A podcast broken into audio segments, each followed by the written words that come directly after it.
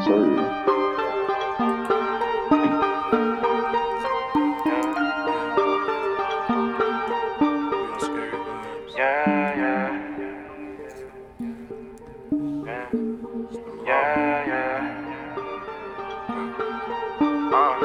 Niggas think it's sweet, but I keep it real to the bitter end. Since a kid, I had family, I never had no friends. Charged up, cause I stay 100, never to pretend. If I did, I was holding back some tears when I was 10. Every time I get some money, it's gonna make me wanna spend. But that's just my personality, I gotta get it in. I had $30 checks, only job I ever quit. But I still kept it legit until I bossed up again. Ain't no L's of a stick, turn a loss to a win. That's a hustle, something that you gotta have.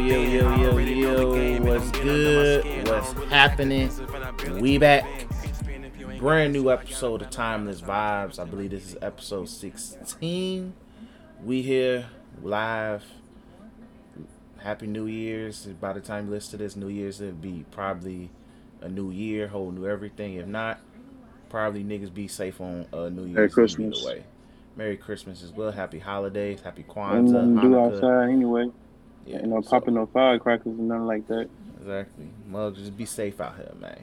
But above all, ain't like it's nothing to do unless your ass is catching COVID in Florida, Texas, and all of that. Do it at your own risk and stay the hell away from me. Plain and simple. Please. Please. But this your boy, Chris J. Glad to be back. Got the boy Chaz Vibe on here.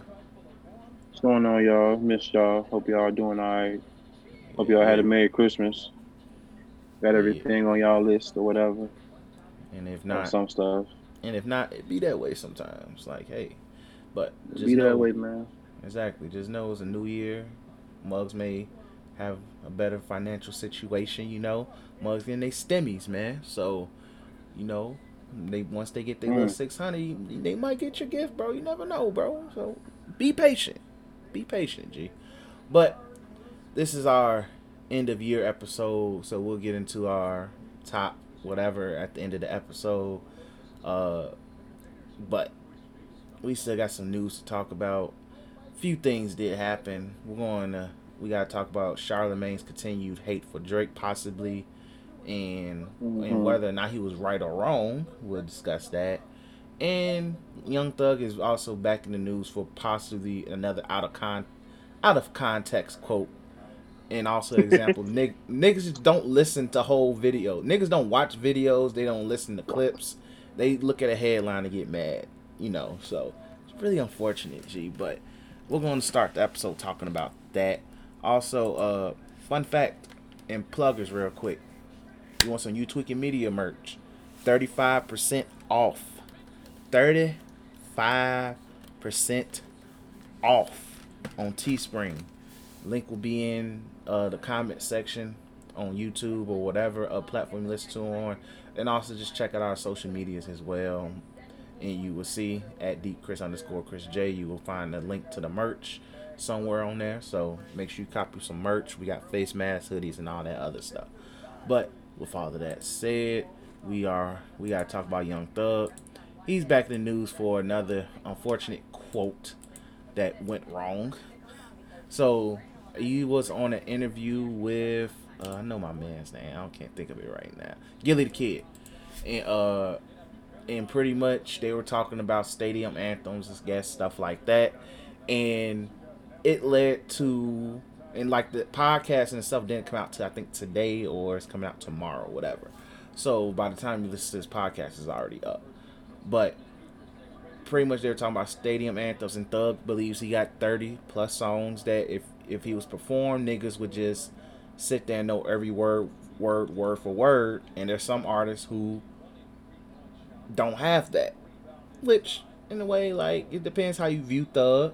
Like, he has a lot of songs. I don't know his fan base per se to sit there and be like, yo, I can literally rap like 30 Thug songs. Like, I like Thug a lot, and but then I can't rap even 30 Drake songs verbatim, so that's just me. But does Thug got 30 hits? I definitely agree. Like, he has a hell of a run in, like, the past decade. So, I ain't mad at what he said. But it was funny because, like, Jay-Z was mentioned.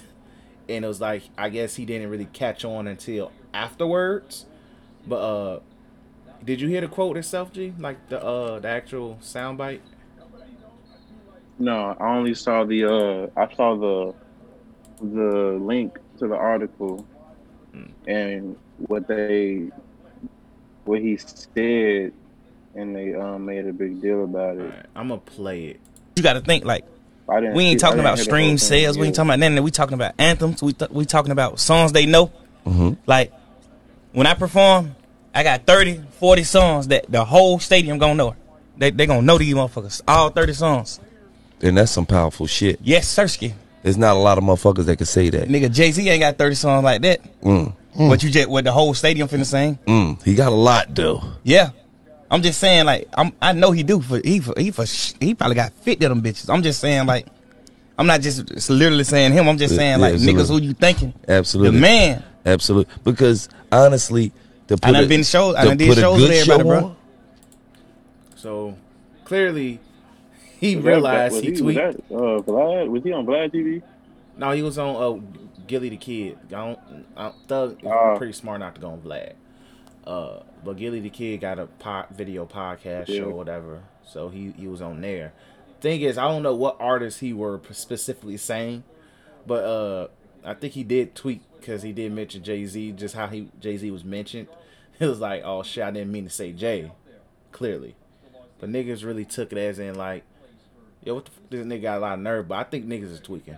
Like clearly, especially when you take if you just take that one line and throw it in a picture and put big words, niggas is going to clearly be like, oh yeah, I'm going to blow this shit up. But your thoughts after hearing it? Yeah. Nah, I feel like what did we talk about last week?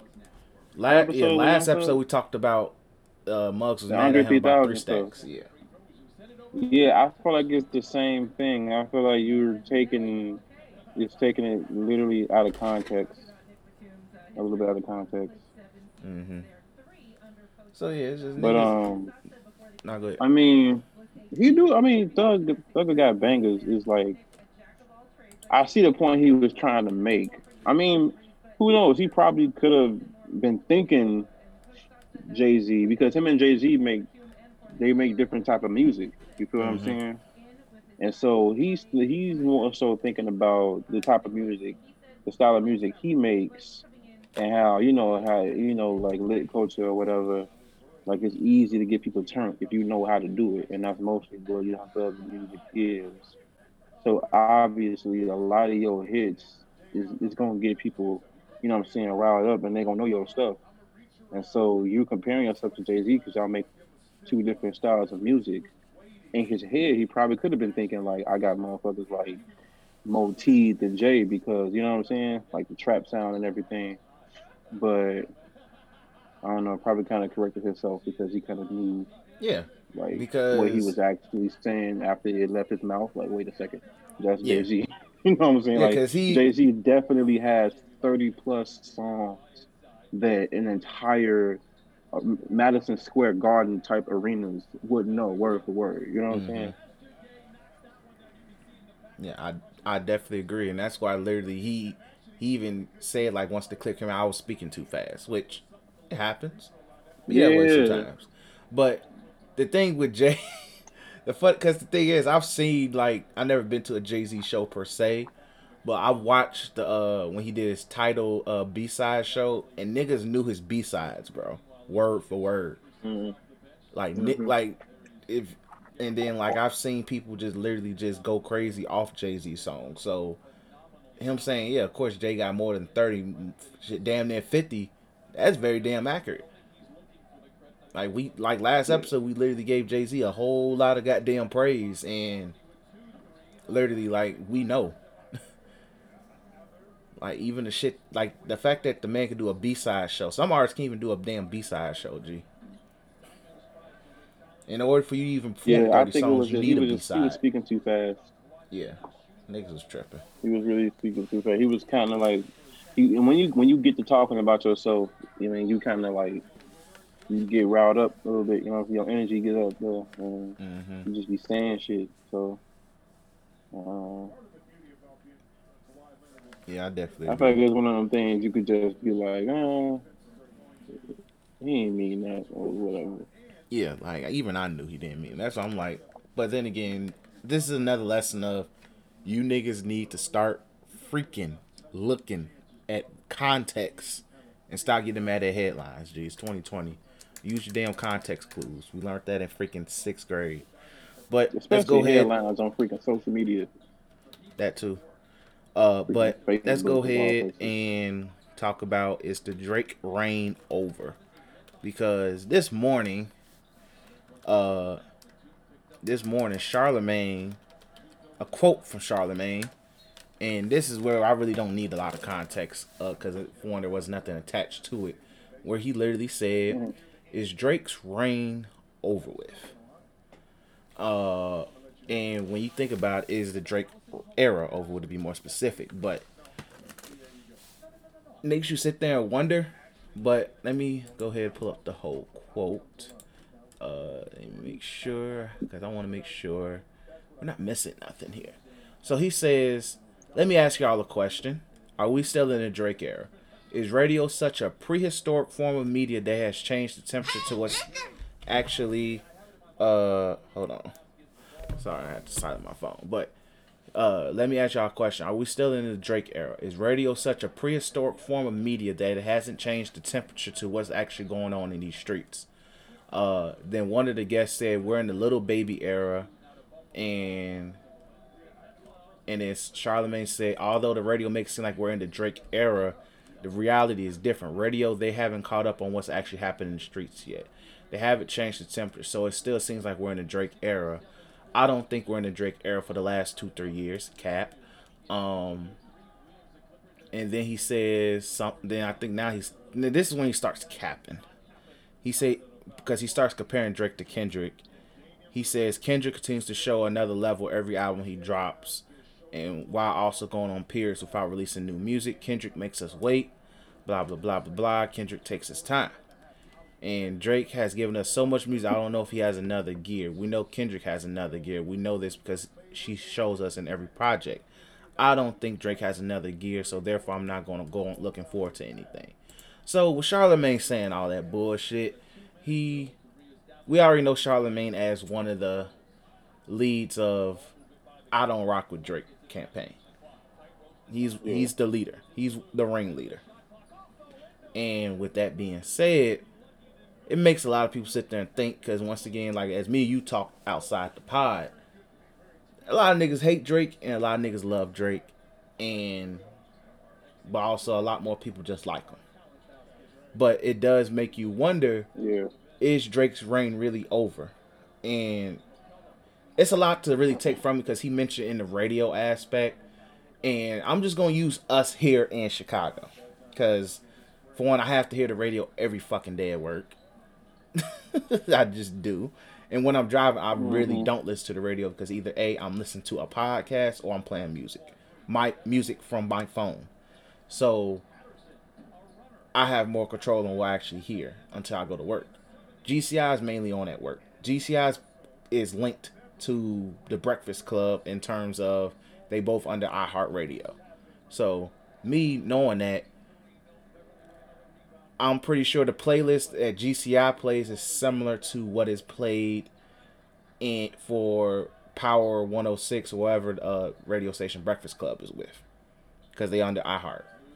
With that all being said, I hear Lil Baby, at least 4 Lil Baby songs heavy in rotation. The only Drake song in rotation right now on the radio is Laugh Now Cry Later. So if the streets haven't necessarily caught up, based off that, Lil Baby's very clearly more played. But that's because radio is an example of the now. Mm-hmm. And with that being said, based on the now, Lil Baby has more songs to be played. He is, in terms of right now, at this very moment of this year, the hottest artist in rap right now. Mm-hmm. Which is necessarily not a bad thing. Not at all. It goes more credit to Lil Baby. And also we can still say the same for Da Baby, Meg Thee Stallion, and Roddy Ricch, artists like that. So with all that being said, radio plays what's hot in the streets, always, in terms of rap, R&B, what's hot in the streets. Drake has nothing to play besides one song. And from time to time, they may bring, like, you may hear Hotline Bling or something like that, because those are some of his bigger songs. But that's, like, probably once every blue moon. They don't play nothing from Dark Lane Demo Tapes, do they? No. But, like, Drake never really had a single. Like, it was just a mixtape. He treated that like a mixtape. Something for the fans. He even said it. It's like, it's something for the fans. So... yeah. I thought that... what was that? Was it Chicago Freestyle and the other song that was? Well, those were just you know how Drake is when he's about to drop something, he just drops songs just because they may not be for radio. Yeah, they weren't meant to be. Yeah, they wasn't meant to be. But I mean, that's internet wise, it was getting a lot of circulation. Yeah, that's a depth. Yeah, and if anything. And that goes to like that's why I feel like the whole radio argument is kind of like weak, asinine, because radio is so prehistoric. You know what I'm saying? Yeah. Like that's not how you judge artist relevance. It's a lot of songs being played on the radio. Yeah. By artists that nobody really gives a fuck about right now, but it's still on the radio because it's making them money, getting them. It's making money, and it's what kind of the demographic they're looking for wants to hear. The casual demographic wants to hear at the time. That's literally how radio works. I could break it down because I was a radio major at Columbia College.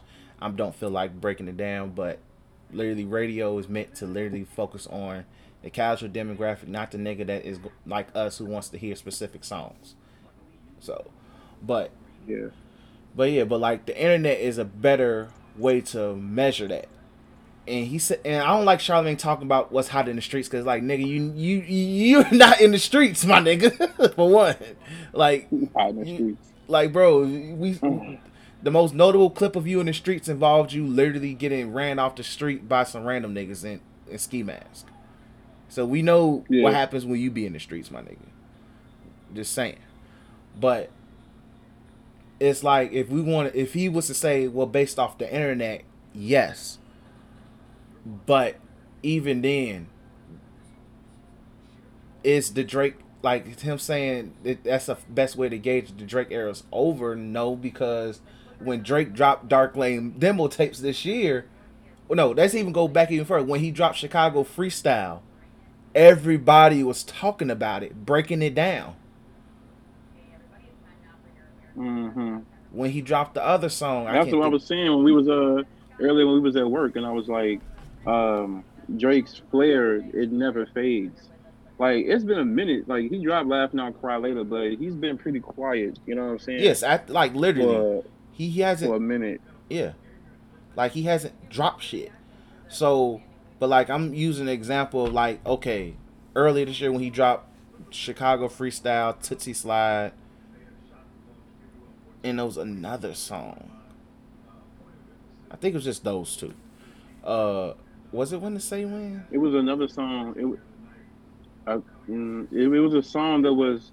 It was that he. It was like. With, yeah, When to Say When. There we go. When to Say When. When to Say When. Chicago Freestyle. The internet stopped. Yeah. It did. It just outright stopped. So. Like literally, niggas literally was like, "Oh shit!" Like Chicago Freestyle was fire. They was on SoundCloud, and niggas was like, "Look, man, I'm about to re-download SoundCloud just to listen to these tracks, or just play it off YouTube." Tootsie Slide came out, which was that was a single.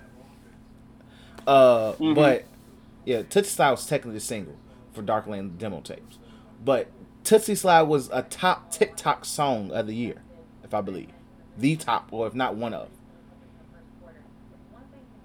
That still says Drake was definitely up there. It was like, it was basically like the In My Feelings Part 2. Exactly, and literally Drake made a song literally for TikTok while niggas was in the pandemic and they stayed in the house, literally freaking right foot sliding all over the place. Yep. So that still says a lot in itself, and then But like when Dark Lane dropped, niggas was talking about it. Niggas literally sit there, whether they love or hate them, dissected the album, whether they were skipping through shit or not. Niggas listened to the damn tape. Mm-hmm. It was in the rotation, some way or another. Niggas literally said, Pain 1993, Drake did Cardi's flow way better than Cardi. Niggas make that case. Shoot, like, gee, I'm trying to figure it out. And then even this time last year, niggas was listening to War. Warrior. Exactly. Yeah. When niggas was saying Drake's body, Drake drops. So whenever he drops something, bro, he shuts it down, bro. Exactly. Mugs get overly critical. It's and like when can you read it? Not to cut you off. My bad. No, go ahead. No, go ahead. No, I was gonna actually reread the quote because I have something to say, and I lost it. But which part of the quote? The whole thing or? The whole thing, so I can hear it. All right, so piece by piece. So he says, are we still in the Drake era? Radio, prehistoric form of media. It has changed temperature. What's going on in the streets? Charlemagne, not the voice of the streets. You are the internet, my nigga. I apologize for that. Then Charlemagne then says, the radio makes it seem like we're still in the Drake era. In reality, it's different. I don't think we're in the Drake era for the past 2-3 years. Oh, okay. That's what I want to say. So back to what you had said about the whole people was so thirsty to take the crown from LeBron and they gave it to Kawhi Leonard. It's kind of like the same. It's like motherfuckers is like noticing like, oh shit, Drake ain't been dropping nothing. Ooh, is the Drake era finally over? You know what I'm saying? And it's like, kinda in a way, yes and no. Well, I say yes, but it's not in a way that he was looking for. I would say after Views, what came after Views? More Life? Yeah, More Life. A little bit after More Life, Drake's relevance and stardom and that flair I was talking about, it never really faded, but a lot of other new artists they had space to make a name for themselves, to make noise, you know what I'm saying? Mm-hmm. He even said it in When to Say When. He was like, I finally gave you niggas the space you need to exist. Like, he knows he's low-key kind of taking a back seat because it's a lot of new artists, a lot of young niggas coming out and doing what they do, you know what I'm saying? And it's their turn. Like, Lil Baby, that was the name of his album. It was his name of his album was My Turn, you know what I'm saying?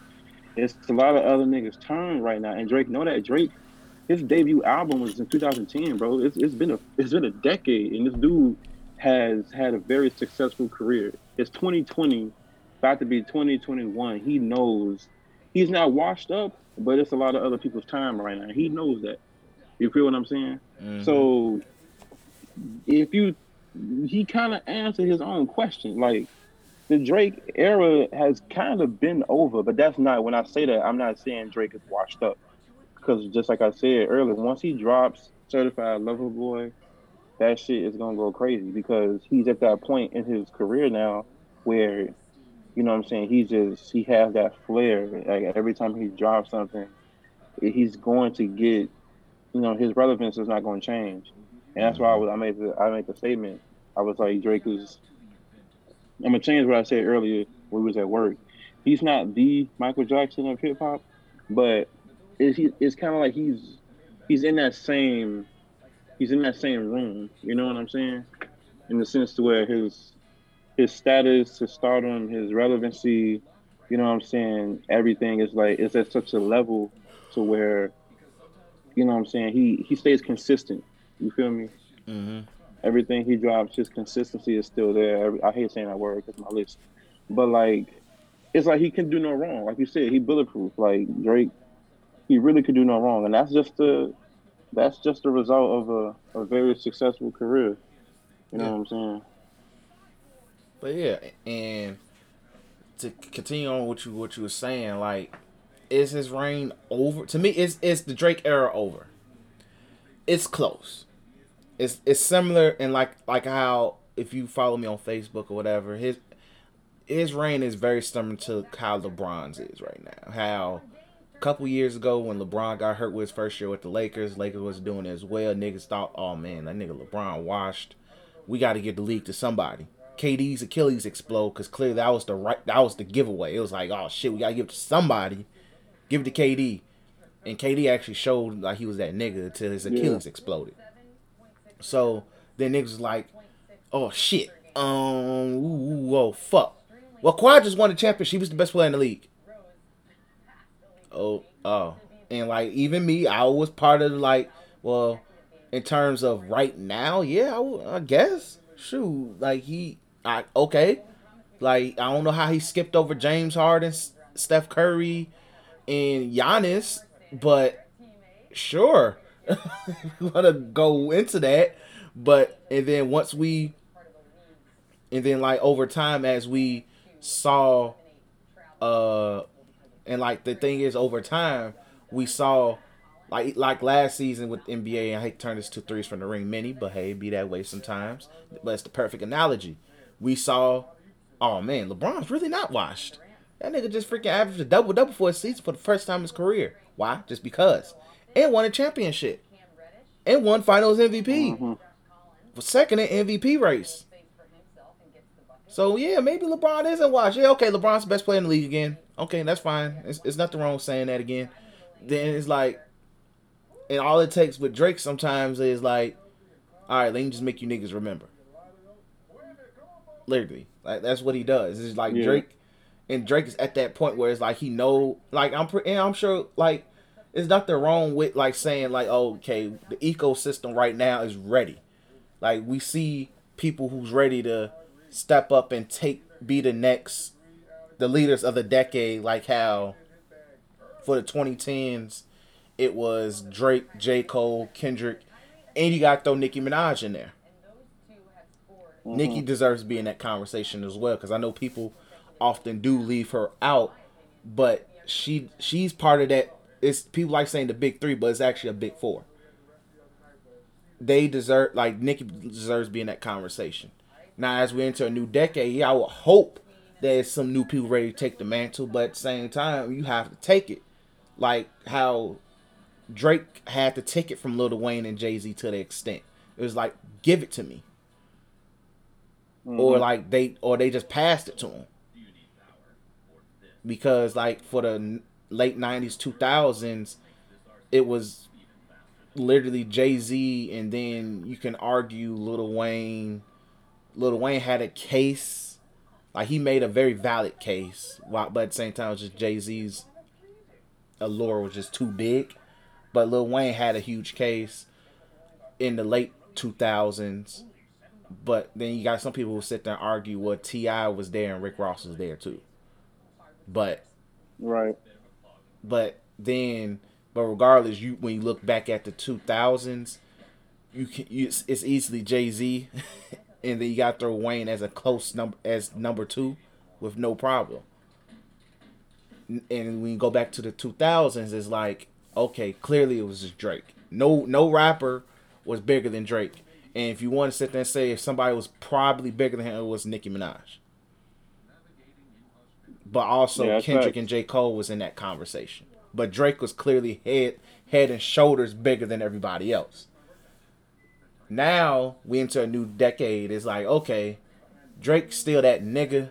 But now it's like you could tell the fatigue is like we need to crown a new nigga. And what Charlemagne is saying is, okay, I'm ready to crown a new nigga. I want to crown somebody. So it's easy to sit there and say Lil Baby off this year alone. The Baby's in that conversation, even though I'm not the biggest the Baby fan, but he's in that nigga is huge. He's huge. Yeah. And the hoes love him. That's exactly what I was saying. A lot of niggas came out, bro, and just blew up and took off. Yeah. So the quote unquote Drake era didn't stop anybody else from, you know what I'm saying, as it shouldn't, getting in their lane and making a name for themselves. Yeah, as it shouldn't.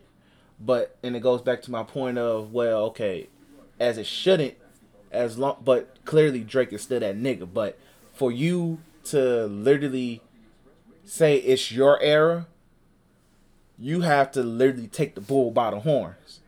Now, with Drake, as much as I sit there and say Thank Me Later was mid, I feel like once, like, Take Care around that era, that's when he sat there and took things by full-on control at that point. Yeah. And it's too easy to sit there and say Lil Baby off this year. Like, it looks like it could be him, but at the same time, it might not. It might not. Who knows? Like, you have to throw Meg in this conversation. Meg got to be in that conversation. Like I said, the baby's in the conversation. Roddy Ricch is still in the conversation because he had the hottest song that dropped this time last year and still hot this year. The box is still getting heavy play. But yeah, it's other people, like even Lil Durk is entering the conversation after dang near he was around for a whole decade itself. So it's other artists. It's just too early to sit there and say, well, it's this guy, because he did good and stayed in the media all year, good or bad. But it's not necessarily. And for me, like, so I'm not saying it's a bad thing, or I'm sitting there sounding like a Drake fan where it's saying, oh, you just capping, you love Drake. I'm like, yeah, I do, but at the same time, none of these niggas right now, it's like when niggas was trying so hard to say, well, Kobe's the best player in the league, but it's like, bro, LeBron the one out here winning MVPs right now.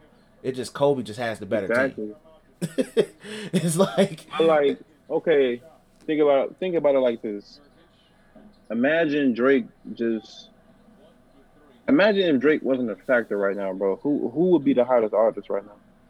Off the top of your head. Off top, it'd be easy, Lil Baby. Okay, there you have it. The only reason Drake is where he's at right now is because, like I said, the nigga just still makes good music. You know what I'm saying? If Drake was garbage, he wouldn't be in the position where he's at. Because we gotta understand, the fans put you where you at, bro. The fans put you in your position. So really, without them, you know what I'm saying, they kind of help you dictate where you place in this game. You feel what I'm saying? Yeah. So, I definitely agree. Yeah, I definitely agree with that. It's just like you said, if Drake wasn't a factor, Lil Baby would be the hottest artist. And I agree with that. I wholeheartedly agree with that. And that's not even to say that Lil Baby's success is hindered by the Drake era or whatever. Because, like, Drake was quiet for a decent ass minute, and this nigga Lil Baby was out doing Black Lives Matter songs and just going crazy. You know what I'm saying? Like, he had, like, Lil Baby used the Lil Wayne formula of the late 2000s of, I'm gonna be on everything. You're gonna hear me, you're gonna listen to me, and I'm everywhere. You can't escape it. He pulled that method out, and it worked. It's just me. I'm not gonna sit there and say every single verse was fire, just because he was on it. Like with Lil Wayne, okay, and this is why, like, some niggas gonna probably sit there and cap. But I want, if you listen to this podcast, I want you to sit there and tell me, if you're gonna sit there and tell me, send me all the fire Lil Baby features this year. I'ma honestly judge them. Because I listen to a fair share too, but it's like I wasn't excited. If I saw a song that said, I'm like, ooh, this person Lil Baby, nah, I'm good. I don't want to listen to that. If it's like, if it was Gunna and Lil Baby, I'm listening. It's Thugger and Lil Baby, I'm going to listen. If it's Gucci and Lil Baby, I'm going to listen. Because it was like, very clearly I know it's going to work. Like, I saw Lil Baby featured with some Afro punk nigga, and I was like, or Afro beat nigga, and I was like, that shit not gonna work. And I heard a clip. I'm like, see, now you're forcing it. You're doing something that's not your lane, my nigga. That's not your lane.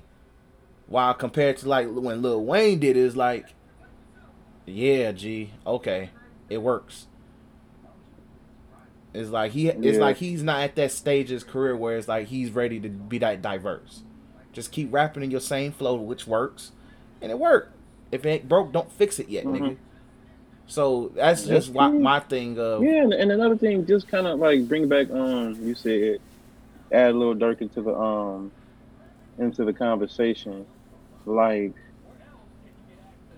it takes time. You never know when you are gonna be catapulted into the spotlight. Mm-hmm. You feel me? Yeah. Because once Durk hopped on Laugh Now, Cry Later, you know what I'm saying? That was like a big step for Lil Durk, not even just for Lil Durk, for Chicago, period. Mm-hmm. You know what I'm saying? And so Lil Baby has like ample time in his career to reach new heights. It doesn't have to be so sudden just because you think Drake's been in the spotlight too long. You know what I mean? Mm-hmm. Like, just things are going to continue to play out. And I like I said, I honestly feel like Drake's career now is kind of on like autopilot. I think he's ushering into like his predecessor's area. He's almost there to where his name, his presence in the game is solidified. Yeah, you feel me? It's no longer like, oh, I have to keep on making sure I stay relevant. I gotta be everywhere on social media. I got to be at every show. I got to do this. Like, he doesn't have to hustle like a new artist has to hustle because he's already solidified in the game. You feel me? If Drake took a year off and didn't do anything and then dropped the album the year after that, the album would it wouldn't do anything less of what his previous albums did. Yeah. You know what I'm saying? Yeah, because like you said, he's solidified, but not only is he solidified, but he's also at a legendary status. He's at the Jay-Z, the Kanye realm of like 10 years. Once you get 10+ years in the game, bro, as successful as he is, you automatically there. Bro. And just ride that wave. Yeah. You know what I'm saying? And the thing is like for Drake at this he's at the point where he's at, and I feel like he knows it. It's like, bro, go ahead and be experimental. Take those chances. Like literally after Jay-Z did Black Album, that's when he really tried. Like, if you listen to the last episode, I was very critical. Like, yo, a lot of these Jay-Z albums after Black Album was really bad. I won't say a lot of them, but some of them. But like American Gangster was like a concept album, really good. I hated Blueprint 3. Because literally the production there was ass, but it was a different type of production that he was going with that. Okay, cool.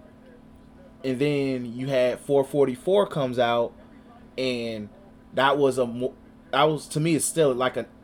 of a concept took a chance type album because it's a very personal album. It was like a journal type album, as you kind of phrase that as, and Drake's at a point of his career where I feel like it'll be dope if he took that lane where he would be a little bit more experimental, where it's like, oh, well, let me make strictly a rap album. Let me make strictly an R&B type album. Let me make something where it's more like, let me go back to my roots, where it's like I doubt he could sit there and sound like how he sounded back with Comeback Season and all of that, but something more like that, like, you know, where he was more rappity rap, you know, that type of that Drake, or just do something new altogether. So like he's at that place where it's just like, regardless, you can't do wrong. Nothing you can do is wrong. Like if I just don't rock with it, I won't rock with it, and all of that. So he's at that point of his career, because like you see what it's Kanye's doing it. It's just literally the man's just a goddamn dang near a bad fall away being a resident at the job, but in terms of like after Kanye did My Twisted Dark Fantasy, which was also a bold, I would not honestly. After Graduation, Kanye took bold steps. The man literally made 808s and Heartbreak. The man made My Twisted Dark Fantasy. Terms of production was pretty bold and ahead of his time. Yeezus was extremely bold and ahead of his time.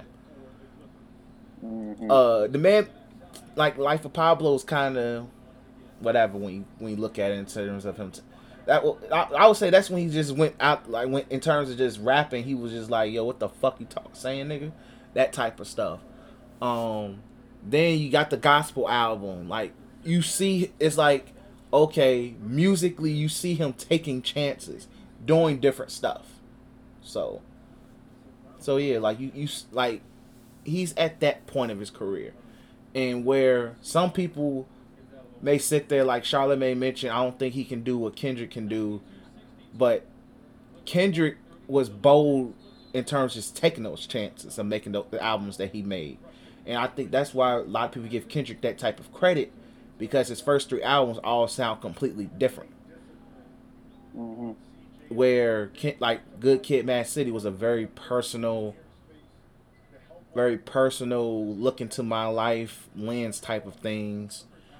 And then Good Kid, Mad City was a very jazzy album in itself about blackness and his own depression and stuff.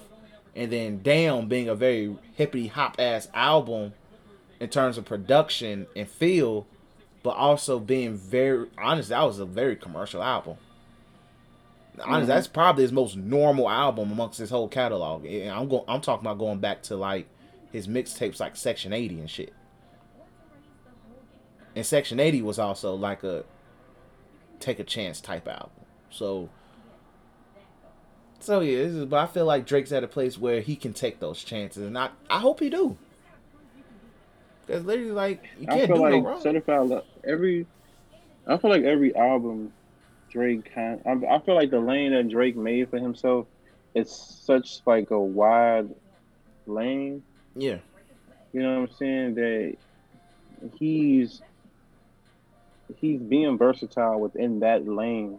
Mm-hmm. And it's just so much that he can accomplish within the space that he set for himself. You know what I'm saying? It's like so much you could do before you end up trying to do something crazy different. Mm-hmm. You know what I'm saying? I feel like Scorpion was almost like that, even though it was kind of like it was a lot of things going on with Scorpion from him changing it because of the Pusha T beef. I think Scorpion wasn't that his last album before he he was done with like Cash Money or whatever. I think so. Scorpion's his last, I think, Cash Money, Young Money type album. And the funny thing, I think Scorpion was originally supposed to be simply an R&B album. Exactly. That's what I was just going to say. Because I think he said either in an interview before that he wanted to do a strictly R&B album. Mm-hmm. Like he was at a place in his career where he could do something like that. Yeah, and like people who like people I know say the R&B side of Scorpion is the best part of Scorpion, because it sounds a lot more polished, to at least to them.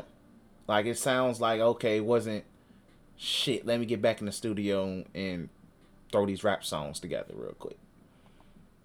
So yeah, and I think even the promo leading, like I remember people saying, yeah, it's gonna be an R&B, more R&B sounding out. Like I'm like, oh, okay, cool. But I think Drake's at a place where he can do that, where he can do, like he has, like you say, he's very versatile, he has multiple lanes and all that, he can dip and dive anywhere. So like that's why I'm very curious when it comes to Certified Lover Boy, like what are we getting,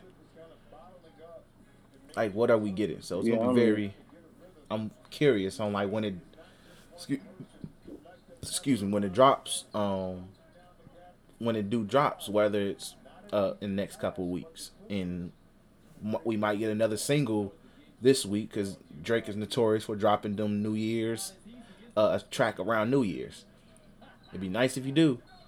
I still think We Made It is one of the best songs leading up to New Year's. G, we was that was a time, by the way. That was a time, bro. That was an era, man. That was an era, G. When We Made It came out, bro, that, G, we was blasting that, G. That intro, I graduated to that song. You said what? I said I graduated to that song. See, like We Made It was hard, G. But graduated high school to that song. Hey, like that was a time. But the end is a topic. if Drake's reign is over or on the verge of ending, do you think the artist who's probably going to take the crown is already one of the hottest rappers in the game currently, or somebody we just don't know yet? I feel like it could go either way. I feel, because remember what I said, like, you never know when your presence in the music could just, you never know when people could just discover you. You know what I'm saying? Mm-hmm. Like, Durk been dropping music for a long time, bro. And just now, and he's been real successful with his run thus far. But right now, he's starting to discover new territory within his career. Mm-hmm. You feel me? So you never know. Like, Lil Baby, like you said, if it wasn't Drake right now, it'd be Lil Baby off the top of your head. But he can get blindsided by somebody. Yeah. You know what I'm saying? Man, Von was finna take off. King Von was finna to take off, bro. Yeah. You know what I'm saying? Unfortunately, you know, what happened. But that's a great example. And Von was doing stuff, like, for a minute. Yeah. You know what I'm saying? Before he blew up off Crazy Story. And what was he on? He was on Love Songs for the Streets, too. Some song with Lil Durk. But, like, fact of the matter is, Von was finna take off, so you never know. So I feel like it could go. I feel like it's anybody's game right now, honestly, because everybody that's out right now is doing pretty well. Yeah, it's doing pretty well for themselves. Yeah, so, and I feel like it's kind of anybody's game. Yeah, and this is another thing we gotta factor in. This year is gonna be treated like an anomaly, even like a good portion of next year, because one, niggas still not touring. Niggas can't really do shows. Niggas can't really do club appearances. They can't do really appearances like that. So it's easy to sit there and be like, okay, my music's popping because the streaming numbers say so. We won't really see who's really popping, who ain't. Once, damn, bro, you missed that dunk, ugly as hell, boy. But we won't really see who's popping once clubs start opening back up. Once we actually walk into these stores and see, yo, like, oh, okay, like, oh, this is playing. Okay, that's hot. All right, cool. Go to the club and be like, oh, okay, yeah, this is a club anthem here. Yeah, this bang right here. Or, like, when we go to, like, public places and just be like, oh, okay, yo, they really fucking with folks. Or when mugs go on tour, how fast that stuff about to sell out. Because This is my thing. It's so easy to stream music, G. It is so easy to literally scroll up on our phones. I don't want nobody to see my text. And literally push. I don't think it's not popping up. And push the music icon to go to Apple Music, G. It's too fucking easy to literally go do that. It's too easy. Same going on YouTube for the NBA YoungBoy fans. They like hearing music being blasted. And also, NBA YoungBoy is another nigga who's in the conversation. Yeah. So it's like, yo, we're really going to see, once things start opening up, like, maybe late 2021, summer 2021, but honestly, 2022, we're really going to see who's that person. Who's that nigga? Because that's really gonna tell the whole story in itself right there. Is when like you can be when you can actually move in public with your music now. Like, it's just too easy. It's just too easy right now. But let's go ahead and move on. Let's do our year in review. A lot has happened, and like I said, 2020 is an interesting year for music in terms of just niggas is dropping music, and a lot of the superstars of music took a back seat. Like, there were people who were like, oh, yeah, we should get we're expecting Kendrick to drop this year. Kendrick didn't drop this year. We're expecting Drake to drop. We thought Drake was dropping Certified Lover Boy this year. No, he's dropping it next year. J. Cole might still drop his album before the year goes out because he Instagrammed something that was a tease. So we might see something this week. we don't know, but yeah, J. Cole didn't drop nothing. Beyonce is normally dropped something around. It's been around this, like this would have been the year she probably would have dropped something. She didn't drop nothing. I think SZA. I would throw SZA in terms of the superstar, but she didn't drop nothing. She dropped a single with Ty Dolla $ign. So a lot of the like real big superstars of music hasn't dropped shit. But in terms of that, it did lead to a lot of artists taking chances and just saying, let me give you guys a bunch of shit. And when I say shit, I don't mean like it was actual shit, but like in terms of, hey, I'm giving you guys tons of music. Tons. Which led to like the Lil Babies, the Baby, to take the shine, Meg Thee Stallion take a shine, Uzi to take, Uzi to come out the dead and shine, Summer Walker to shine, plenty of artists, like a lot of, like literally, like when I was just recapping all the albums that I either listened to or like, just dropped, a lot of people dropped music. I heard a lot of albums this year. So it's just like, in terms of Future is still in that conversation of people who dropped. Mm-hmm. Big Sean. But dropping just after the You said what? I said a lot of people drop music just for the fact of us being in quarantine. Exactly. Like niggas just dropping stuff, just drop shit. Like a lot of music. And like it may not have been from the superstars. I think Drake is probably the biggest artist to actually drop. Well, The Weeknd. Weeknd and Drake is probably the biggest artist, like superstar tier artist to actually drop something. And I guess if you want to drop Big Sean in that conversation, I guess. But yeah, like a lot of people drop. But I would say like in terms of streaming, because literally niggas, the only way niggas was gonna make money was their music was streaming. And it was also the year of deluxe albums. Yeah. Which is like the biggest scam of all time. Every album was like 30 songs, 25 songs. Yeah, it was going crazy. Like niggas literally sit there and give you an 18-song album. A week or two later, oh, here's 10 more songs. Like, nigga, I barely listened to the first 18. So I was like, what the hell? But I ain't mad at it because literally, how else were you going to get money through streaming and mugs to just go back and stream that one specific album? It be that way sometimes. So like when a good example, I think even though I said the person who did the best version of a deluxe album was Lil Uzi because he literally turned to a whole entire different project. I respect him for it, but niggas was getting out of hand. Like I think the most heinous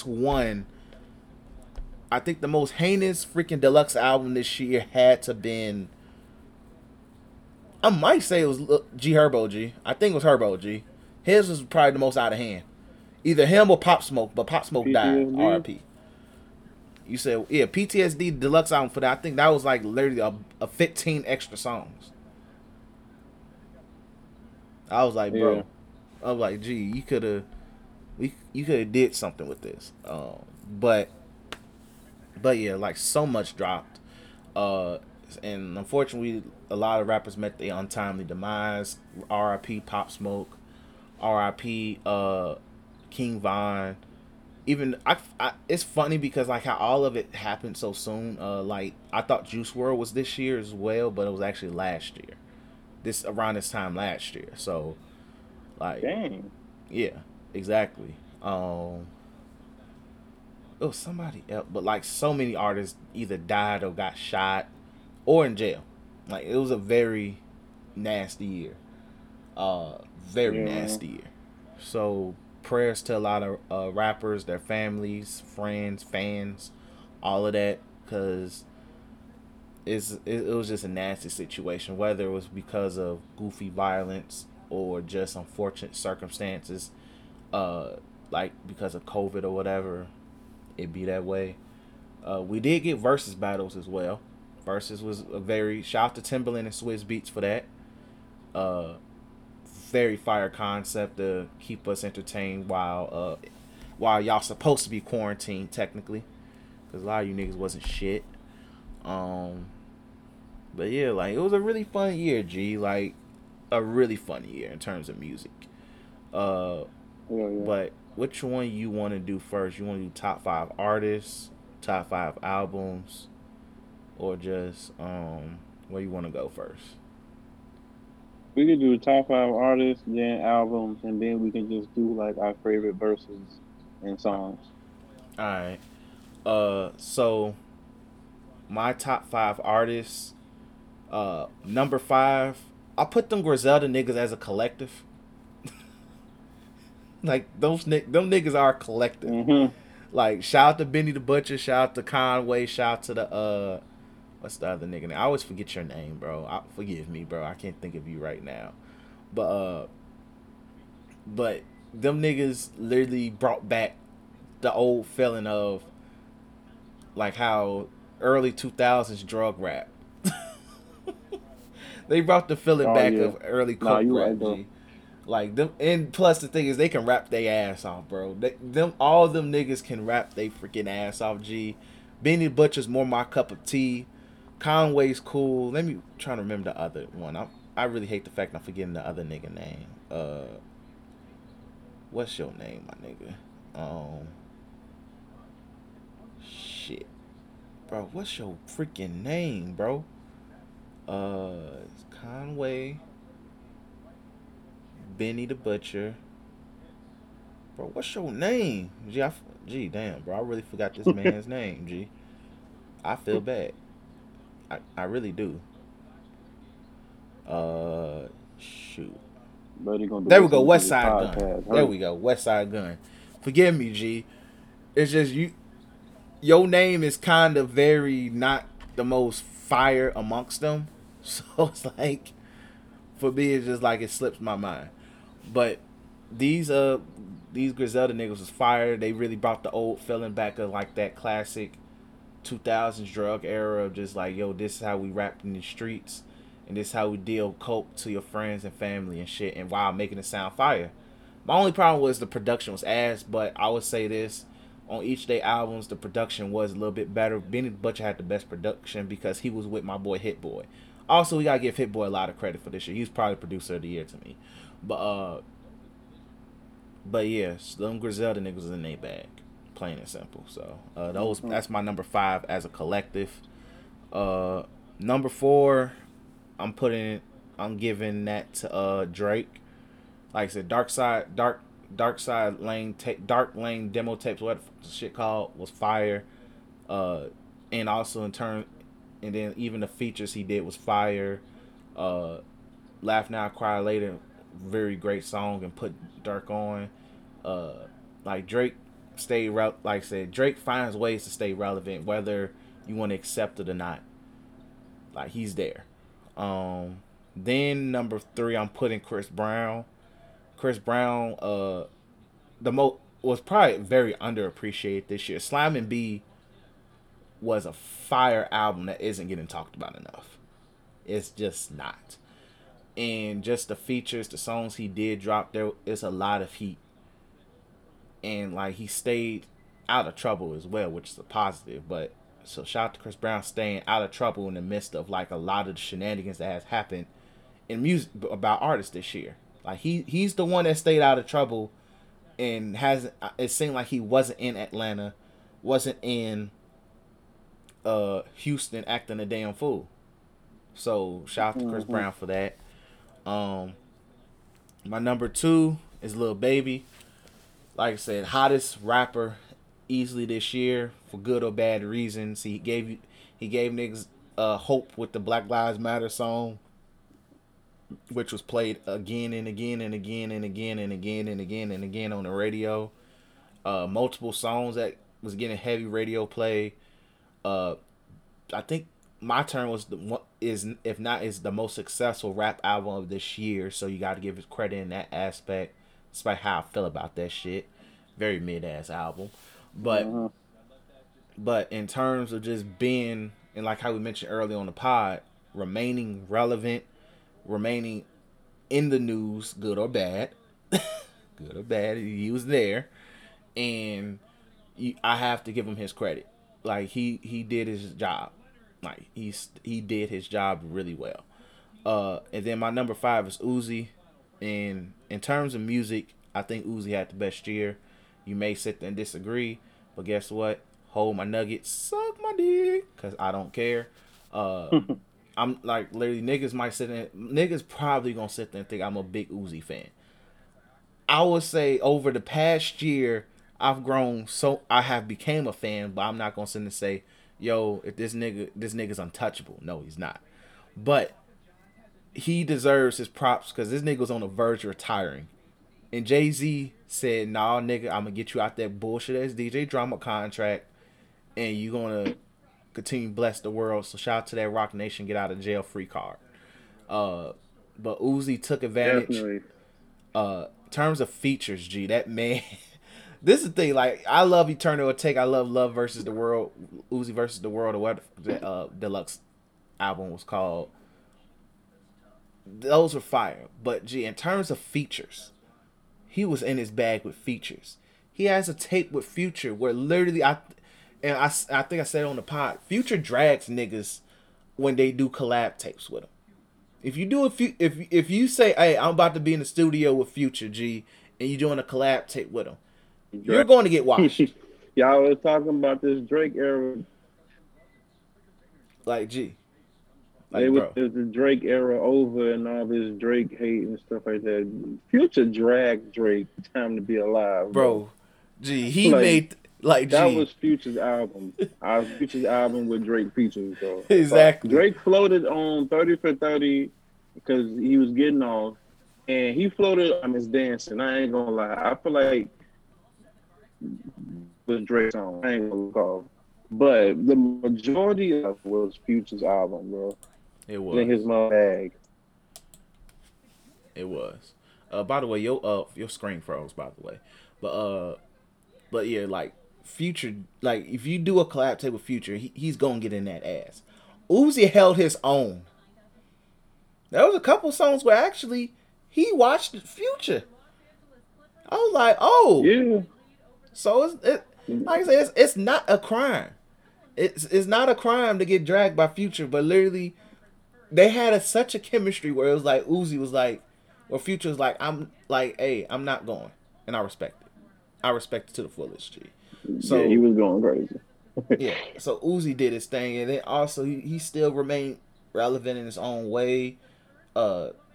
Did things and like he shit. I would say right now, he's probably better than, in terms of Philly rappers, him and Meek has been holding down, but I think he's better than Meek right now. Yeah, I agree. So that was my best artists, rappers, whatever. Are you doing this by like artists who's been relevant in the year 2020, or just the artists you just been listening to 2020? Both. Okay. All right, number 5. Number 5 would be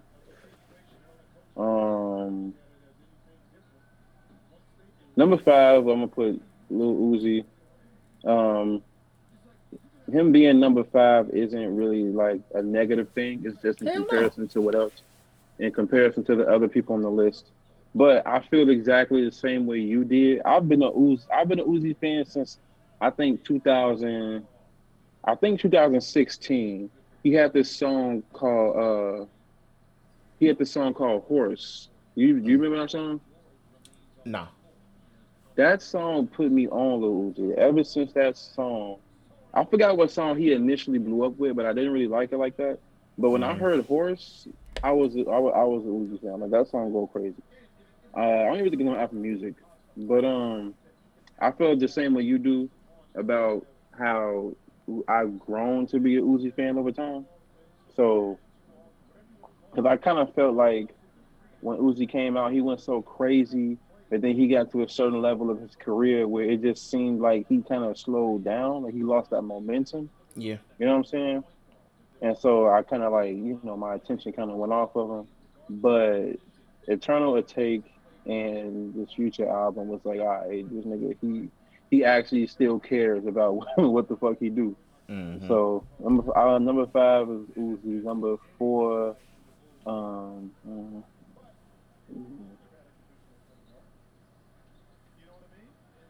number four be The Weeknd. I constantly have The Weeknd in rotation. Like, I don't care. I tee up to the depressing ass, melancholy R&B. As somebody said, vampire strip club music. Look, hey, look. If somebody who works at Marvel, or you plan on, or if you're the writer of the Blade reboot, you need to have a vampire Blade walk to a vampire strip club, and Weeknd is playing. If not, you fucking failed. You failed. That's a missed opportunity, my nigga. Like, oh, they've decided to do From Dusk Till Dawn Part 2. Don't miss your opportunity. But yeah, Weeknd always in rotation. After Hours was amazing. After Hours, that came out in 2020, right? Yeah, that was like January. I want to say January or February. Like, yeah. I know it was before the pandemic. That's how it was before the pandemic. It was before the pandemic. But yeah, After Hours was crazy. I like Weeknd's, as people would say, his quote unquote mainstream style now. Weeknd was another artist, kind of how we talked about Lil Durk. His career just plateaued. He was catapulted into just a new territory of like fame and stardom around The Beauty Behind the Madness.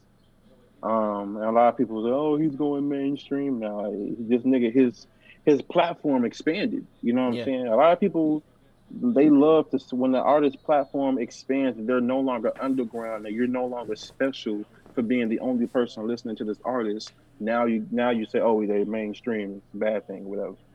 But After Hours was a very great album.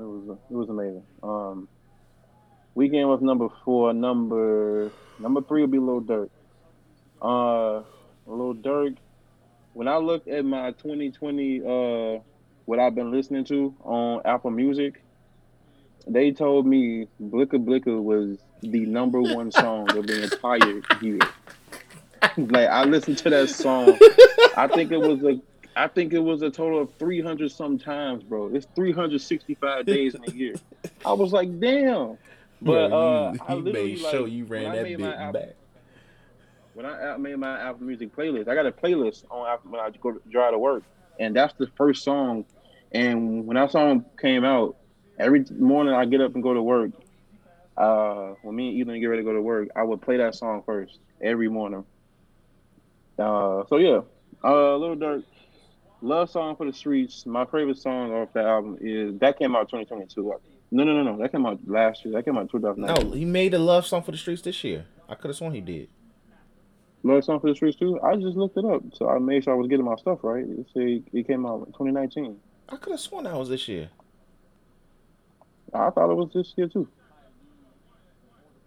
Because he dropped two projects this year, didn't he? Love Song for the Streets 2. They came out August 2nd, 2019. Oh, okay. Just cause y'all waited to. That's what it was. That's what it was. Yeah. Okay, that's. I'm like, gee, I thought he dropped two projects this year, but okay, you good. But yeah, I just Lil Durk has been heavily in rotation, as you can see by what I just told you about the freaking Apple Music playback. I'm gonna say something else about Lil Durk. I forgot. But Lil Durk's career is just going up. It's just going up. I think he's like 28. I think Durk was closer to my age. So he's either 27 or 28. Yeah, this nigga is going crazy, bro. Like, his momentum just went so crazy this year, bro. It's just going crazy. Durk's number three. Number four is Future. Matter of fact, number four is Drake. No, I'm tweaking. No, number three. You're on number three. I'm at number three was Durk. Number two is Drake. My fault, I'm clicking. Number two is Drake. Drake was going to be number one, but Future's number one. I'm going to get to that later. Drake is number two. While Drake is my favorite artist, Future has been heavy in rotation. That's why I don't understand how Blicker Blicker was the number one song. But I guess because I played it first when I started driving. But, I mean, I'm not mad at it. But Drake is number two. If I could, I would just have Drake and Future right next to each other. But for the sake of a top five, Drake is at number two. Dark Lane Demo Tapes was heavy in rotation. I listened to the whole thing once, but the songs I listened to the most was Chicago Freestyle, When to Say When. I mean, those are the main songs he kind of promoted, but I mean, they went hard. And Time Flies, Pain 1997. Hey, I'm going to say this. If we didn't enter a damn pandemic, Time Flies would have been fire, G. Here at the set, G. Yeah. Yeah, bro. That song go crazy. Pain 1997 with him and Playboi Carti. You mean you didn't like Playboi Carti's verse? I didn't. I turned the song off after Playboi Carti. Like, to me, that song is like just it's Time Fly. It's Pain 1993, the Drake song. Drake Boy Cardi, because he did his flow better than him. Literally, he how you watch a nigga using his flow? He does it all the time. What else can I say? But yeah, what else did Drake drop this year? Laugh Now Cry Later. That song, that song with that nigga Young Blue or whatever. When Drake was talking about them type of hugs and shit. I don't know the name of that song. It's gonna actually kill me if I don't get it. I'm actually gonna look it up right now. Hold on. Yeah. They say time heals. Yeah. Don't go. Your mind still. There we go. All right, before we get copyrighted. Right. Yeah, but Future, number one. Number one is Future. When I tell you, if I could show you right now, I don't want to move my phone because it's charged. Actually, no, it's actually it's been charged. But if you look on my Mac, can you even see my MacBook right now? No, because your virtual background is very powerful. Damn, the vibes are strong with this one. Future is literally all over my playlist, bro. He's actually the cover of the playlist, bro. Future just, yeah. Enough said, man. Like, what's the name of Future's album? High Off Life. High Off Life went so freaking crazy. High Off Life went nuts. We talked about it on one of our episodes when it came out, but Solitaries is my jam. Last Name with him, Lil Durk. That came out before he dropped the album, but that song was smooth. It was on. Life it was on good, one of their albums, though. It was on one of their albums. What, Last Name? It was on one of their projects, it was, G. I'm positive. So they released it on two projects? I don't know, because I remember seeing it on like 2-3 different projects, G. No, it's on High One. Okay. I was saying they dropped it before he released the album, the single or something. But yeah, man, High Off Life came out in 2020. That's the only thing Future released in 2020, right? In terms of projects. Solo projects, yeah. High Life, yeah. Yeah. His features, obviously, went crazy. He was on Pardon Me with Lil Yachty. Yo, the thing is this. Put me on that song, I ain't Pardon Me. Listen to Lil Yachty like that. Pardon Me is probably the hardest verse of this year. Yeah. I agree with that. That's the hardest verse of this year. Easily, undisputed. We'll talk about that later. Yeah, I would definitely agree with that. But yeah, that's my top five. I ain't mad at it. I mean, artists. That's my top five artists. I ain't mad at it. Also, honorable mention. I didn't put Weeknd in mine, but Weeknd's an honorable mention. And I'm throwing Meg Thee Stallion in there just as a general. Like, she did well this year. Like, she didn't have no good album. Her albums in.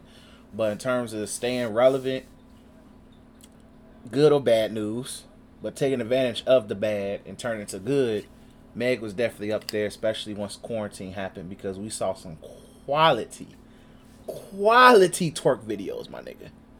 So, you said, hey, yeah, you can't admit to that thing, but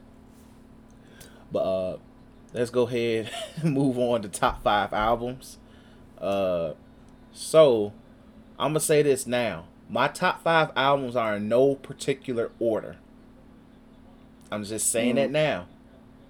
I wanted the listeners to know it's in no particular order.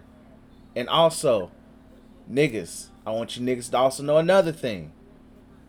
Lil Baby is not in my top 5. Artists? I mean, albums, I mean. My Turn is not in my top 5. I've been telling you niggas all year that album's mid.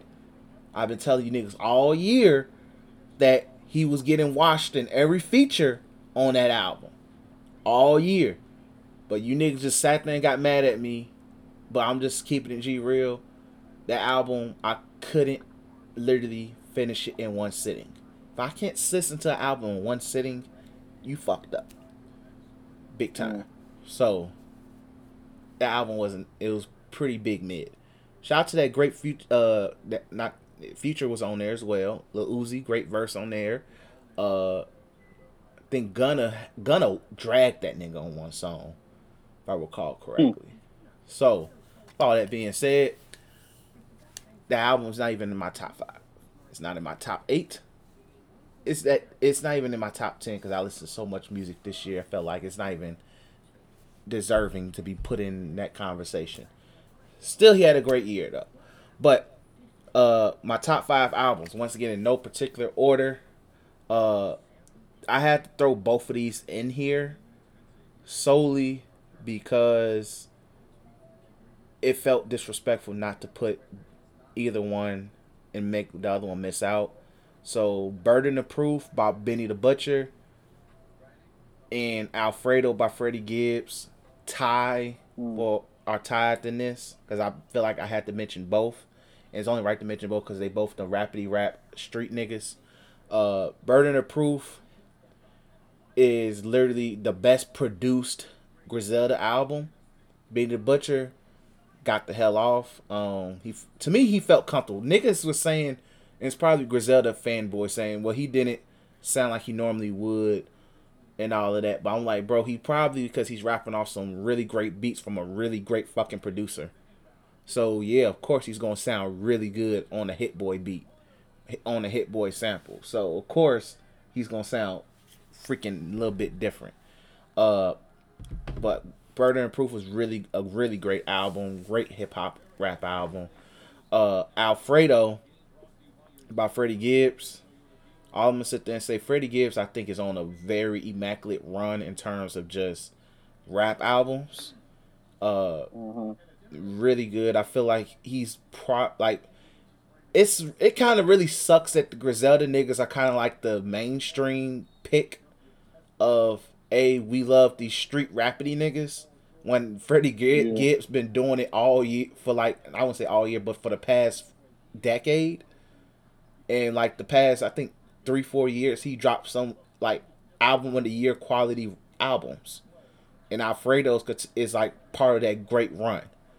But I really hope Freddie Gibbs gets a lot more credit. But Alfredo was really good. Really enjoyed that album. After Hours, really great Weeknd album. I'm gonna sit here and say it's probably his best mainstream album. Like his best, like from start to finish, this is his best mainstream album. Dark Lane Demo Tapes, like literally speaks for itself. Slime and B with Young Thug and Chris Brown. This album slapped. It slapped. It was a very fucking great album. There's no skips on this album at all. None. And this is an album and collaboration tape that didn't get the credit it deserved because of freaking COVID. This album was supposed to be the theme song for the summer.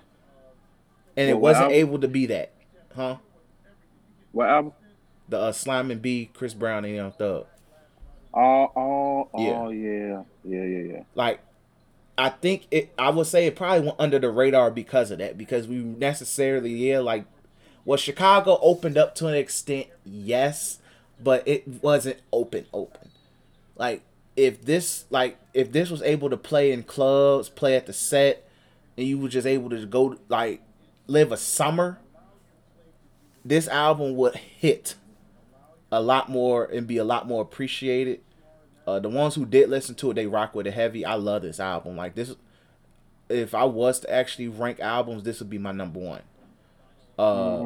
It would honestly be my number one because that gets heavy playback. And plus, Thug and Chris Brown have a really great chemistry. Then number 5, Eternal A Take. Literally,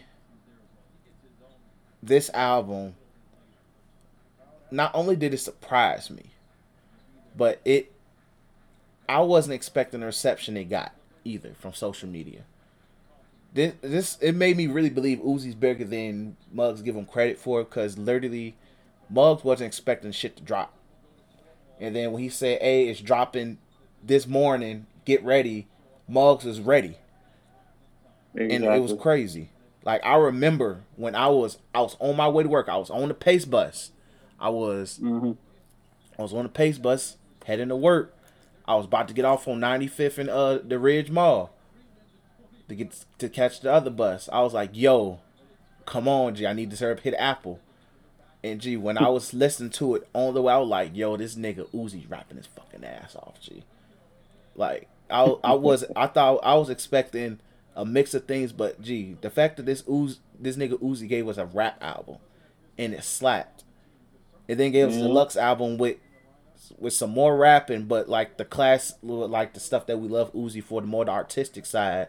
I was like, G, this man is in his bag, G. So shout out to Uzi. In terms of rap albums, it's my favorite rap album this year, easily. But Uzi really, genuinely put a lot of effort and love into this, and it proved a point by it as well.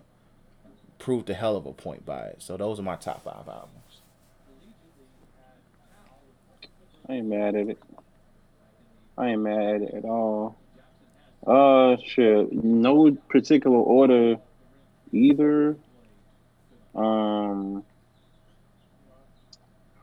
particular order. I'm going to just get out the way, obviously. High Off Life or Future. But I already kind of talked about that when I talked about Future being number one top artist. Eternal Take. I was actually at work when I think you sent me that. You told me when it dropped. Yeah, I sent you. I think I told you and sent you the link. Yeah.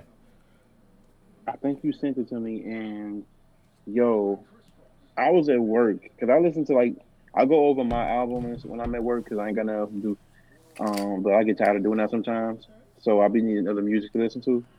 And you sent me that right on time. I'm like, all right, let me just listen to it so I can just do my work and just go through this album or whatever. Uzi was rapping his ass off. He was rapping his ass off, and I think we just had that conversation when I was like, yo, it seemed like this nigga's momentum, woo-hoo, or whatever. But then he released that album, and I was like, all right, I'm gonna eat my motherfucking words. All right. It's all good. It happens to the best of us.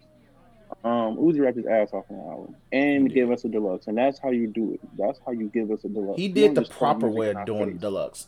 It wasn't just random songs. It felt like an entirely new album. It was like a double disc. He made us want a deluxe. The album was so good, we didn't know we wanted a deluxe until he gave us a deluxe.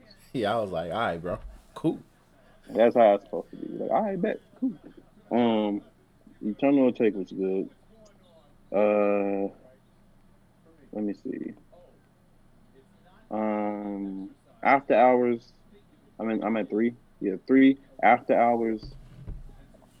I already talked about that though when I said Weeknd on my top 5 artists, but After Hours kind of reminded me of a blend of a lot of stuff. It was like a blend of Trilogy as in the whole.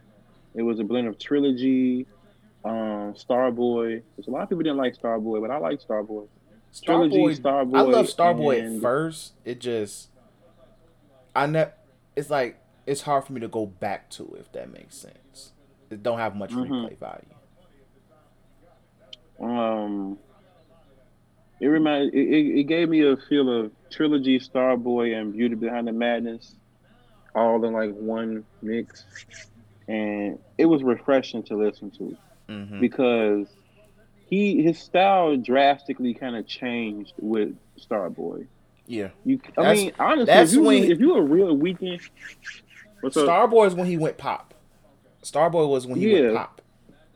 But this is my thing, bro. If you're a real Weeknd fan, and you go back and listen to, like, I think it's this one little EP he had called The Noise. You know what I'm saying? And a lot of his old stuff that's like on Trilogy, which is Echoes, The Silence, Thursday, House of Balloons put together. You know, you see that in his style, that going pop was not out of his element at all. Mm-hmm. You know what I'm saying? Starboy was more so him saying, like, okay, cool.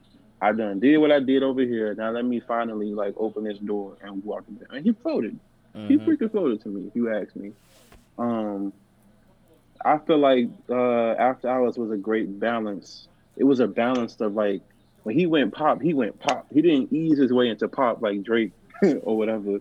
When he went pop, he went full-blooded pop. Yeah. We was like, God damn, we had to get adjusted. But I felt like After Hours was a great balance. Like, Blinding Lights, that song was amazing. It's, man, look. I love that song, G. I love Blinding Lights. Blinding Lights is somebody made a video of Grand Theft Auto Vice City, the intro, and they put Blinding Lights over it. And I'm like, why does this fit so perfect? What's that? Heartless came out. Heartless was freaking golden. I was at work when that came out. I was taking out the garbage, and I was like, yo, like, this is crazy. It was crazy, but After Hours, that's number 3. Number 2, my bad. Whatever. Second to last is It was I get what you mean. Never mind. Go ahead. Second to last is Just As Y'all Waited, and I'm gonna just go for the deluxe because it has all the songs on there. This whole album is on my playlist. I have a playlist of songs that I listen to the most, and it's like, I'm not going to skip these songs, because what's the point of them? You know what I'm saying? Like, in my Apple Music, I got a playlist of all the songs I like, shit that my bangers, shit that I'm going to listen to, I know I'm going to listen to it. This whole album is on there. Usually I pick and choose songs off of an album to put it on the playlist. This whole album is on the playlist. Different Meetings, Street Infection, Three-Headed Goat, All Love, Gucci Gucci, Viral Moment, 248, Tribe for Hoes, Internet Sensation, ooh, all the way down the street prayer. The whole album is in the playlist. My favorite song off of here is, it's probably between Viral Moment,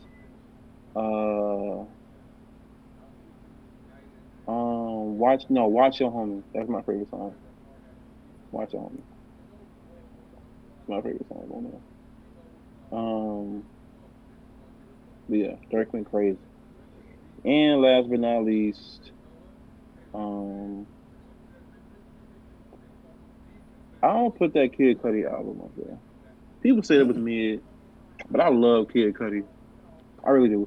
And I was just going back to listen to a lot of Kid Cudi's music recently, before, like 3 weeks before he dropped the album or announced it or whatever. I was listening to mad Kid Cudi, bro. I'm talking about all the way back to Man on the Moon. For everything from Man on the Moon to freaking, I found this one song that he did with A$AP Rocky, A$AP Forever. I'm like, that song was, bro. But yeah, and then next thing you know, he announced that he's dropping Men on the Moon 3, The Chosen. And I was like, what?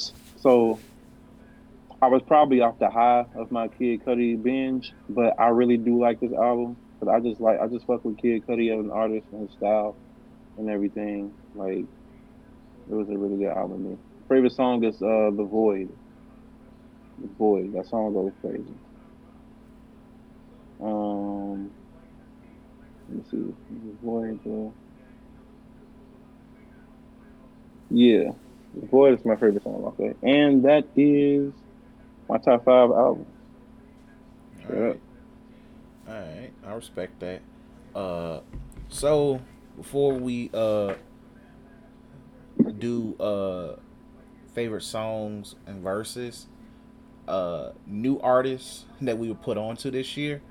So for me, because I just want to give a couple people credit, shout out to Givian, what his name is. He was the dude who was on the Chicago Freestyle. Buddy got clean. Buddy is really cold, really freaking cold, and he dropped 2 really good R&B albums. Polo G, that nigga gonna be cold. Polo G gonna be special. Like, if he continues to grow, I think he's somebody who's gonna be around for a good minute. And just also King Von, because to me, even though King Von been around for a minute, you niggas put me on. I just got on the wave late, but King Von as well is somebody I gotta give a lot of credit to, for somebody who's just new doing their thing as well. So, but yeah, so. Any new artists you want to talk about? I don't really have any new artists that I have put on. I mean, I guess you could say Thundercat.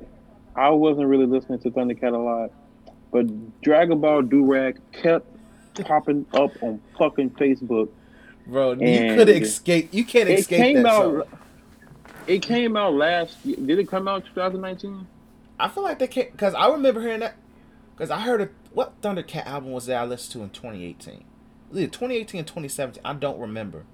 But I was listening to a Thundercat album then, because somebody told me to listen to it, and I was really rocking with it, because I really liked the nerdy funk effect that he had going on. But I forgot, but that song been around for a minute. Well, I first heard it in last year, probably late 2018, 2019, or whatever. Mm-hmm. But I was going through a lot at that time, and I was in a different headspace. Right now, I'm listening to a lot more music because I'm doing a lot of fucking mindless stuff at work and driving. I'm doing a lot of driving stuff, so I have a lot of music playing. And I was like, fuck it, I'm going to add this damn song to my playlist. And that song was so freaking, it's so relaxing. And I was like, this nigga Thundercat is crazy. So that's probably the only new artist I kind of got put on this year. I feel you. Also, somebody else I want to throw in there is Doughboy.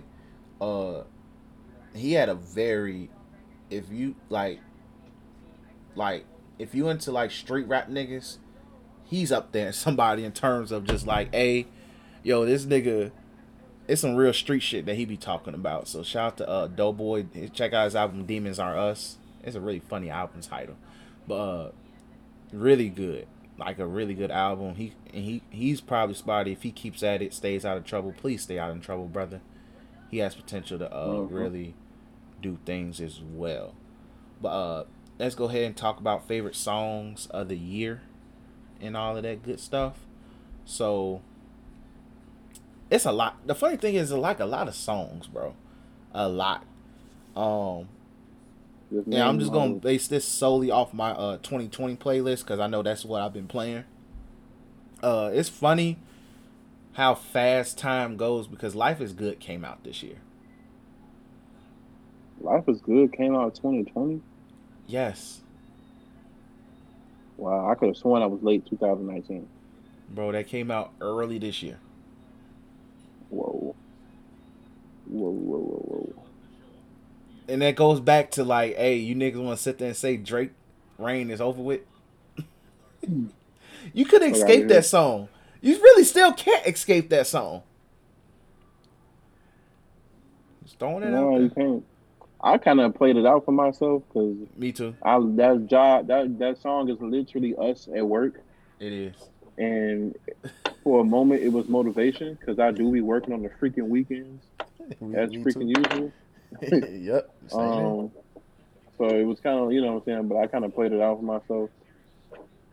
But I still love it. It's an amazing song. Yeah. The video is probably one of the, like, it's top five videos. It's definitely top five videos. Easily. Like, I love that video. But Life is Good. Strawberry Peels, Lil Uzi, and Thugger, they got clean the fuck off. Strawberry Peels was one song where I could sit there and be like, if I need something to boost my day, like I had a rough start to my morning, I get in the car and be like, all right, where Strawberry Peels at? All right, play. Yeah. Like, gee, like that song go crazy. What else we got here? Did these Sada Baby songs come out this year? Let me just double check. Yeah. So Sada Baby dropped a lot of songs I just overall messed with all year. And Sada Baby's another artist. He's an honorable mention of mine as one of my favorite artists of this year. Pressing with King Von is it's funny because it's number 2 on my playlist. They got cleaned the hell off. Sada and King Von got off on that, G. Sada. Oh, look, yeah. No, Pressing is fire, about. G. So freaking fire. He got that song. Activated is crazy. Slide is literally a tune. So, but yeah, shout out to Sada Baby. Free Joe Exotic is one of the funniest songs I heard this year with that BFB Pac-Man nigga. Like Sada got a lot of songs I just vibe with heavy. So yeah, so shout out to Sada. He got a lot of songs I rocked with heavy this year. You can go ahead and drop song because I'm just going through my whole thing. I gotta get the name of two songs, but The Voice, by Lil Durk. That song and crazy. I Am What I Am by King Von. That song was getting played like how Blick was getting played. Like it was getting played. That song was getting played on the way home from work. I get in the car and I'm on the way home. That song's getting played. They got clean off. Buddy from New York got clean off. Yeah, Fabio Foreign. That dude can go. Like he can go. He can really go. It's really like that song blew up, and then it's like, gee, he died. It's like, come on, bro. It's that like, song. He dropped a preview of it on Twitter. This was like this song heat. Let's see what else. What else? I mean, this didn't come out 2020. It came out. When did Kid Cudi's album Kids See Girls come out? That came out 2 years ago, 2018, I believe. Cudi Montage. I've been playing that song a lot. That song is beautiful. I love that song. Freaking. Kid Cudi's and his humming and him with Kanye West. Come on now. Come on, bro. That's crazy. Hey. Let me see what else I got up on here.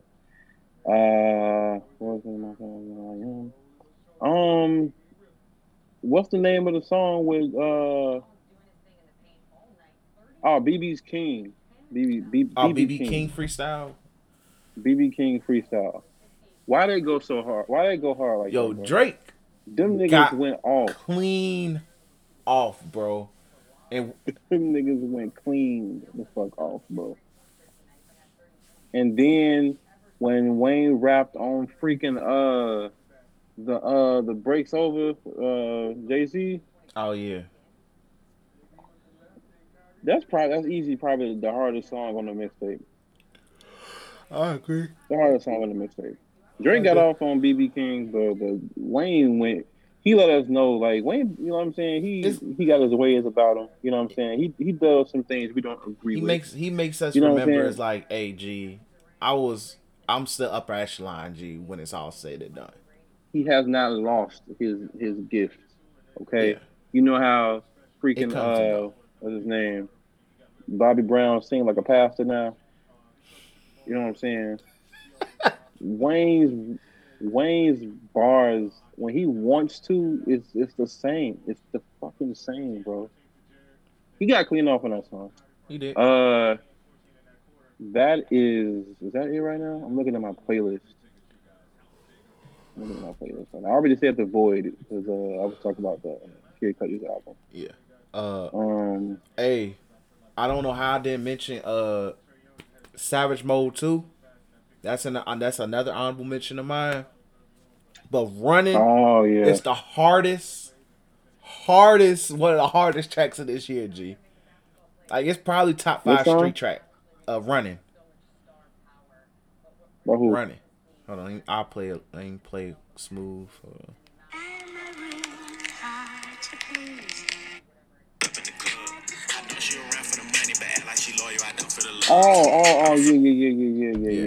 Like I can't play too long before they get mad, but running, bro, I felt that, G.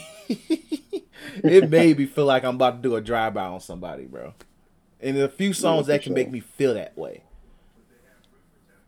Very few songs. Marnie on Me and Plastic from Baby Uzi and G. Marnie on Me go those crazy. Those two songs went crazy. Marnie on Me is so freaking. That song is hard. That beat is hard. Plastic, that beat is hard too. That beat is stupid. Plastic. Future got off on Plastic, if I recall correctly. Yeah. Future. That was Moment of Clarity went hard too. Moment of Clarity, Future took off. Future floated. I was actually hoping that was only like a Future song. You know when they do collab projects and they do that like one song of them will have a song to themselves. Yeah, I thought that was Moment of Clarity. I mean, Uzi went crazy on it. He was good on it, but it's like Future was floating. He was floating. I didn't want him to stop rapping. You know what I'm saying? Until the song was over. But Plastic, Moment of Clarity, and Marnie on Me is the 3 hardest songs on the album to me. True. We gotta talk about Party Next Door. Party Next Door on his album he dropped this year, Party Mobile. He had a song on there called Savage Anthem, bro. That's an evil ass song. That's an evil ass song. I have to put that on my playlist actually, so I can add it to the rotation. Like, bro, hold on. We haven't done a lyric read in a minute, but I'm about to read the lyrics to Savage Anthem by Party. We should start doing those more often, actually. We do. That's gonna be something we're gonna definitely try to do a little bit more often. But I'm gonna read parts and also I know people. If you listen to Joe Buddy podcast, you know they did it way better, but they can also play the songs. But this nigga was evil as hell, G. Literally, the intro is. Don't hold your breath. And by the way, he's harmonizing this whole thing. Heavy reverb. Don't hold your breath. Don't wait on my love. Don't hold your breath. Don't wait on my love. Verse 1. Don't wait on my reply to your text. Don't wait on my nut from your sex. Don't trust me to capture the moment. Forgive me, it was just a moment. Don't lay up. I'd rather her stand out. I heard number 2 is your man now. Don't mind me being number 2 now. I'm a man up. Ain't no man down. You see, I don't give no fucks. Is it something we discussed? The truth got you in disgust now. Cause I'd rather we just fuck now. That's just the first verse. This nigga's in his bag, bro. This nigga's in his bag, bro. And then also you actually put me on Party Next Door, like way back in the day. I have. Like literally, Party. I forgot what song you was playing, bro. I think it was on Party Next Door too. PND 2 is still his best project ever. Because I remember him coming out with Over Here on Party Next Door. Yeah. But that was around Nothing Was the Same, and that song, and Drake was on that song. I'm like, I was like Drake, and there was nothing else at that point for me. And I'm like, it's cool. But then when Party Next Door 2 came out, you was playing something. I'm like, he had a lot of hits on Party Next Door 2. Party Next Door 2 is arguably one of my favorite R&B albums ever. Yeah. That's to me a classic that deserves to be a classic. Like, and plus that was a very memorable summer for me. But this nigga Party Next Door is an evil son of a bitch. Because this song, like, because the song is directed towards Kalani. because they had a relationship, and the fact that I think their relationship been dead for the longest. I think she been with like 2 different niggas in the midst of this, and you just now dropping this song, and it's just like, all right, man. But let me read the second verse. I put the dirt into the dirt bag. I still got your jacket in my bag. I stood you up. That was my bad. Gave me your heart. Watch me break that. Many different bitches in a coupe. This is how low that max stoop. Me being faithful's the issue. Trying to clean up cause you coming soon. I broke her off in the living room. There's a smell in the living room. No, that's fucked up. That's what pimpin' do. Oh, no, that's fucked up. That's what pimpin' do. Damn. Hold on, I think this soundbite. I didn't say greater. Motherfucker. Do not do this shit today. Do not. Motherfucker. That nigga party next door evil as shit, bro. I'm adding that to the playlist as we speak. Like, literally, in terms of just like, hey, I'm playing that on the way to work tomorrow. I hope you're okay. But I hope things is okay with you, because literally, but literally, in terms of like, look, man, we all go through things, but this is a very evil soul, and it stood out because even though that album was okay, it stood out because that nigga was just pure evil. Like, okay, bro, I get it, bro. Usher, by the way, had a really good comeback song as well this year. Like, who? Usher had a song that came out this year that was really fire, bro. I'm trying to remember the name of it. They play it on radio all the time, but I can't think of the name. Bad Habits. Bad Habits by Usher is like one of the coldest songs come out this year, G. Like, that song go crazy. Hold on, you probably heard it. You heard the beat at least. No, I have not heard that song, bro. Yeah, that song is crazy. It's another song that doesn't benefit from the fact that literally we are in a pandemic, so you couldn't really get the full effect of like how powerful that song could have hit. But shout out to Usher for Bad Habits. I didn't mention the album. Chloe and Haley, Ungodly Hours. Them girls is gonna be really freaking special one day, G. Mm-hmm. They already special, but they gonna be really special, G. But there was one song on there that was really that stuck out to me.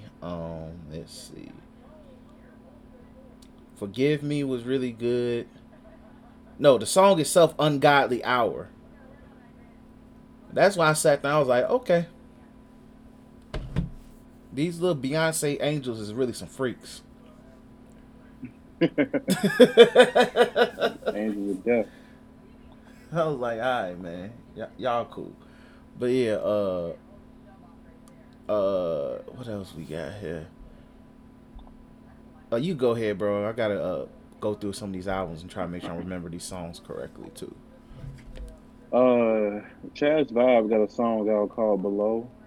Chaz Vibe got a lot of songs. We're going to save Chaz Vibe for last, though. He got a lot of songs out, but Below is a really special song. The song, it kind of hits home, you know what I'm saying? Mm-hmm. It's been in rotation a lot. Just putting that out there. Let me see. I'm looking at my playlist right now. I mean, okay. What's his name? Playboi Carti's album came out. Whole lot of ass. And I'm just playing. Go to the Moon, Go Crazy. Cause I just love Kanye. I love Kanye. Go to the Moon was crazy. It was mostly Kanye on that song. Playboi Carti came on at the end, but he didn't really say much. It was like 6 to 8 bars worth of lyrics. Metamorphosis with Kid Cudi, and this is so crazy because, like I told you, I was listening to Kid Cudi like heavy before he dropped his most recent album. I didn't even know he was releasing something. I think like 2 days before he dropped it, I saw it on Facebook, and then he's on this album. I'm like, I'm definitely gonna put this song on the playlist, and it go crazy. Metamorphosis is cold. Teen X with Future, you know how I am about Future. Future's number one. And I'm like, oh, they got Future on the album? I hate that song. That song, we in the X, we in the codeine. It grew on me. At first, I was like, what the heck? It grew on me. I'm not going to lie. The thing about Whole Lotta Red is that the production is great. It's just insanely repetitive.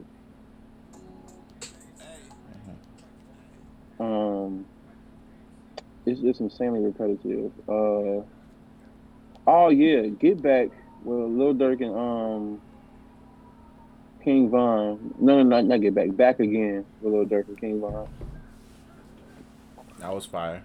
With one of the most disrespectful verses of 2020 of all time. He said, "Rest in peace." That's messed up. Look, man, there's a lot. You can sit there and say, "Yo, man, my homies are packed," but don't sit there and tell me "rest in piss," G. At your funeral, I might just slide. Rest in peace, nigga. That's some serious hatred, man. You know how much you gotta hate somebody. Gucci. You said what? My power just went out, and it was terrifying. What was I gonna say? Gucci bucket hat with Chris. With Future, that went crazy. That actually that previewed on Twitter, and when it released, I was already on it.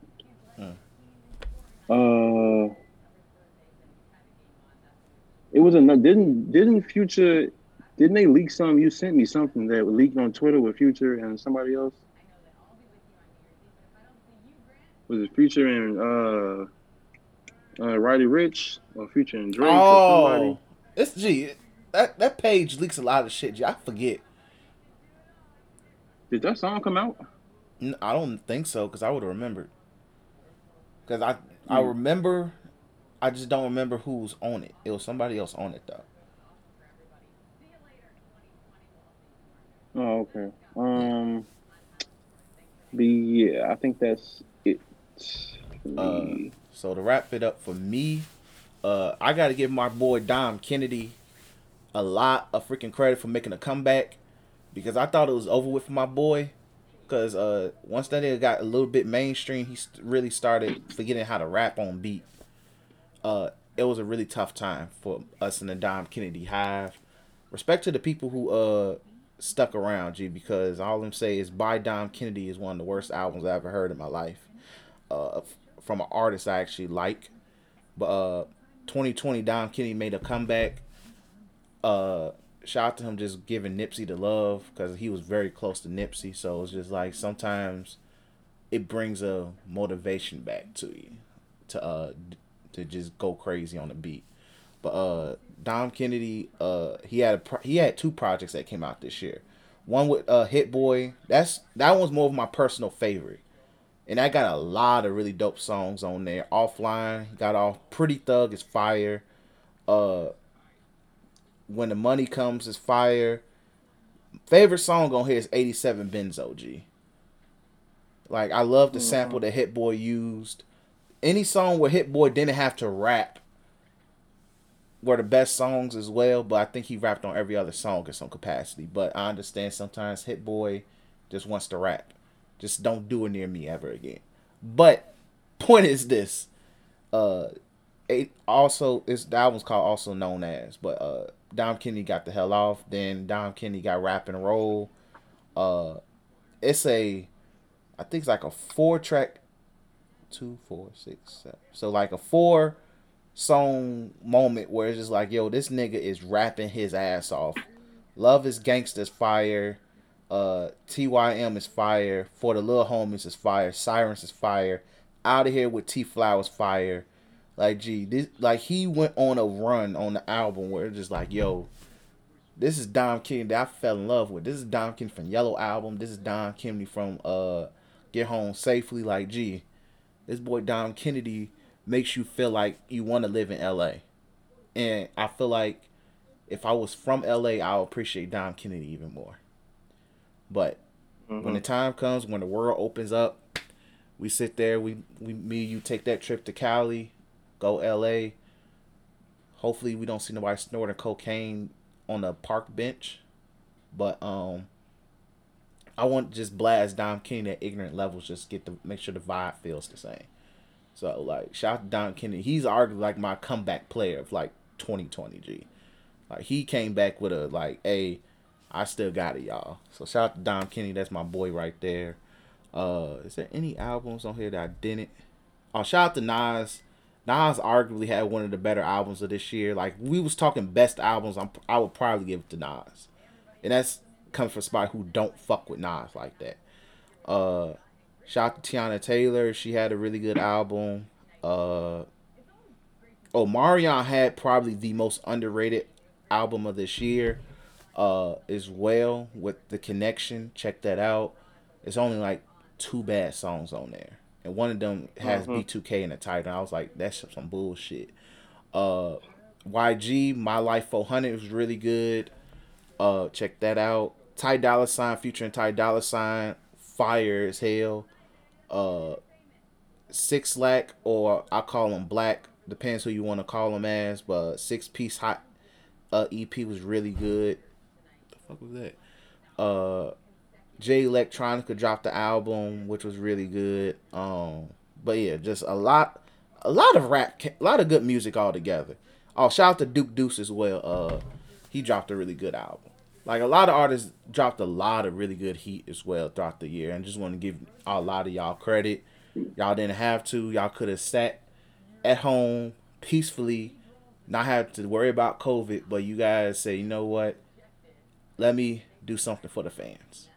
And I give a lot of you mugs y'all credit. Y'all do. Y'all deserve it. We appreciate it. I appreciate it as a music lover doing y'all Thug Dizzle. Anything you want to say? Close out. Stay Down. Off of Lil Durk's album. Was it titled The Voice? Let me see. The Voice, yeah. Stay Down with him, Black, and Young Thug. Ooh, that song is so cold. That song is so cold. Niggas be saying I'm tripping when I say that's the best song on the album. I wouldn't say you tripping, cold, bro. I wouldn't say you tripping. Oh, that's like the perfect song, bro. Like, Black went crazy on the album. I mean, he went crazy on the chorus. Mm-hmm. Young Thug's verse was it was more lax than I'm used to him being a little bit. I would say the funny thing about Young Thug this year, he was pretty chill most of this year.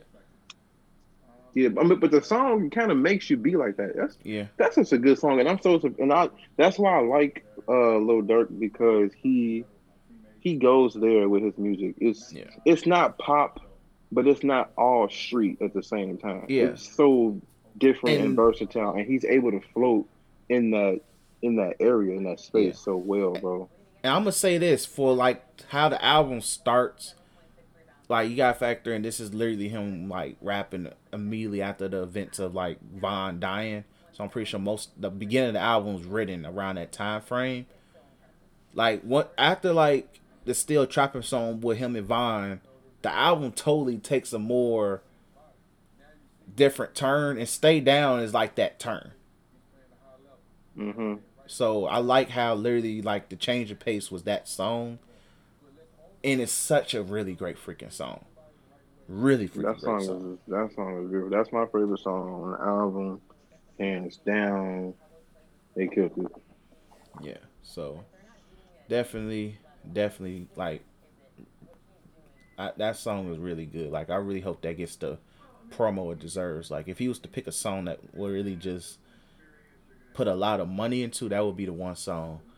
But, yeah, man, like, a lot of great music from you as well, bro. Like, I gotta give you your credit, G. Like, when you hit the studio, you was doing your thing, G.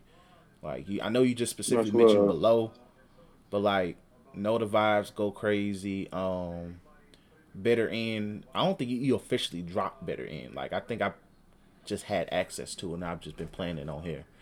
But so that's his benefits. I'm giving you niggas a sneak preview of his goddamn music. But like all you like, G, like you got music, G.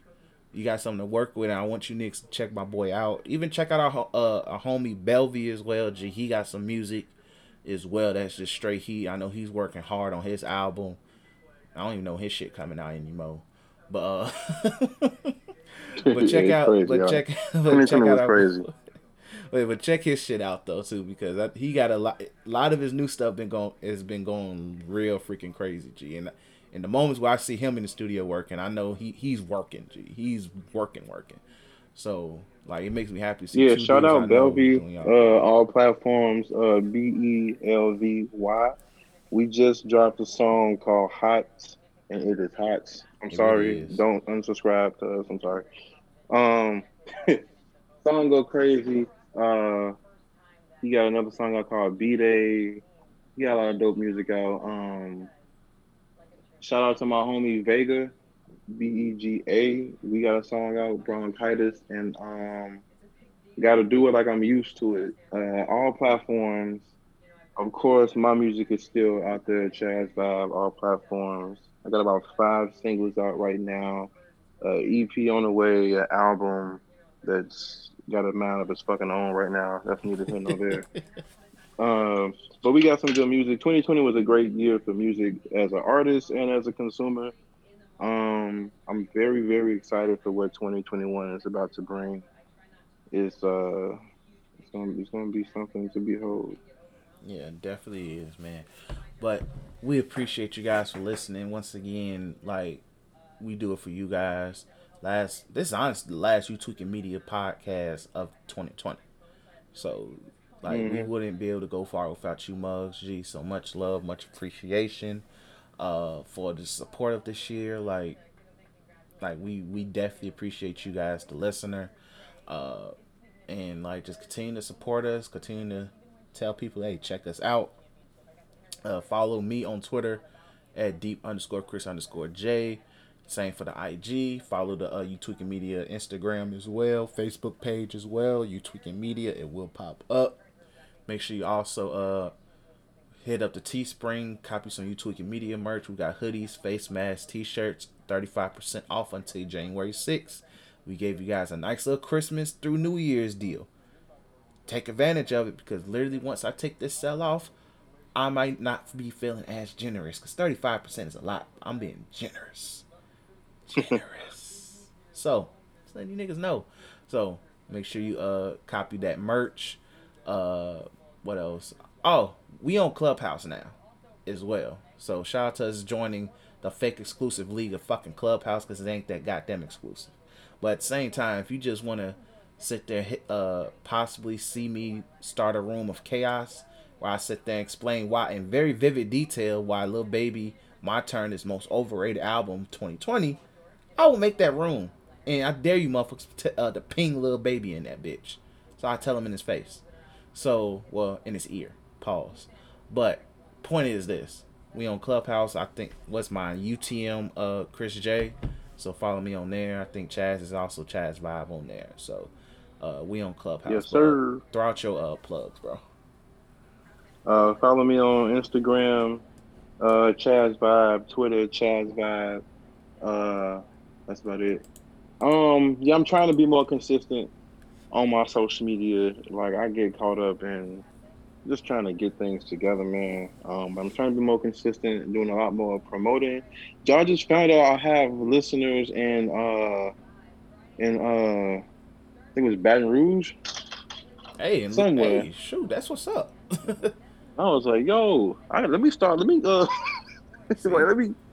my music a little bit more, because I'll be falling off. So 2021, I'm gonna try to get better with promoting.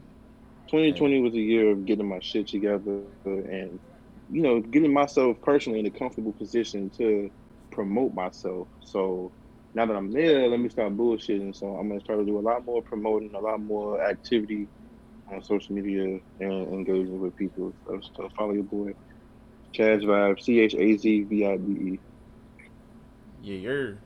So make sure you be on top of that, because, hey, we coming. 2021, we coming, bro. And we coming crazy, G, because I was about to say the other word. Now, even that sound, that's a no homo in itself. But either way, the brand is getting brolic, and we coming for you niggas, G. So, much love and appreciation for checking us out and listening, watching, whatever platform you're on. Thanks for listening, and peace. Peace out.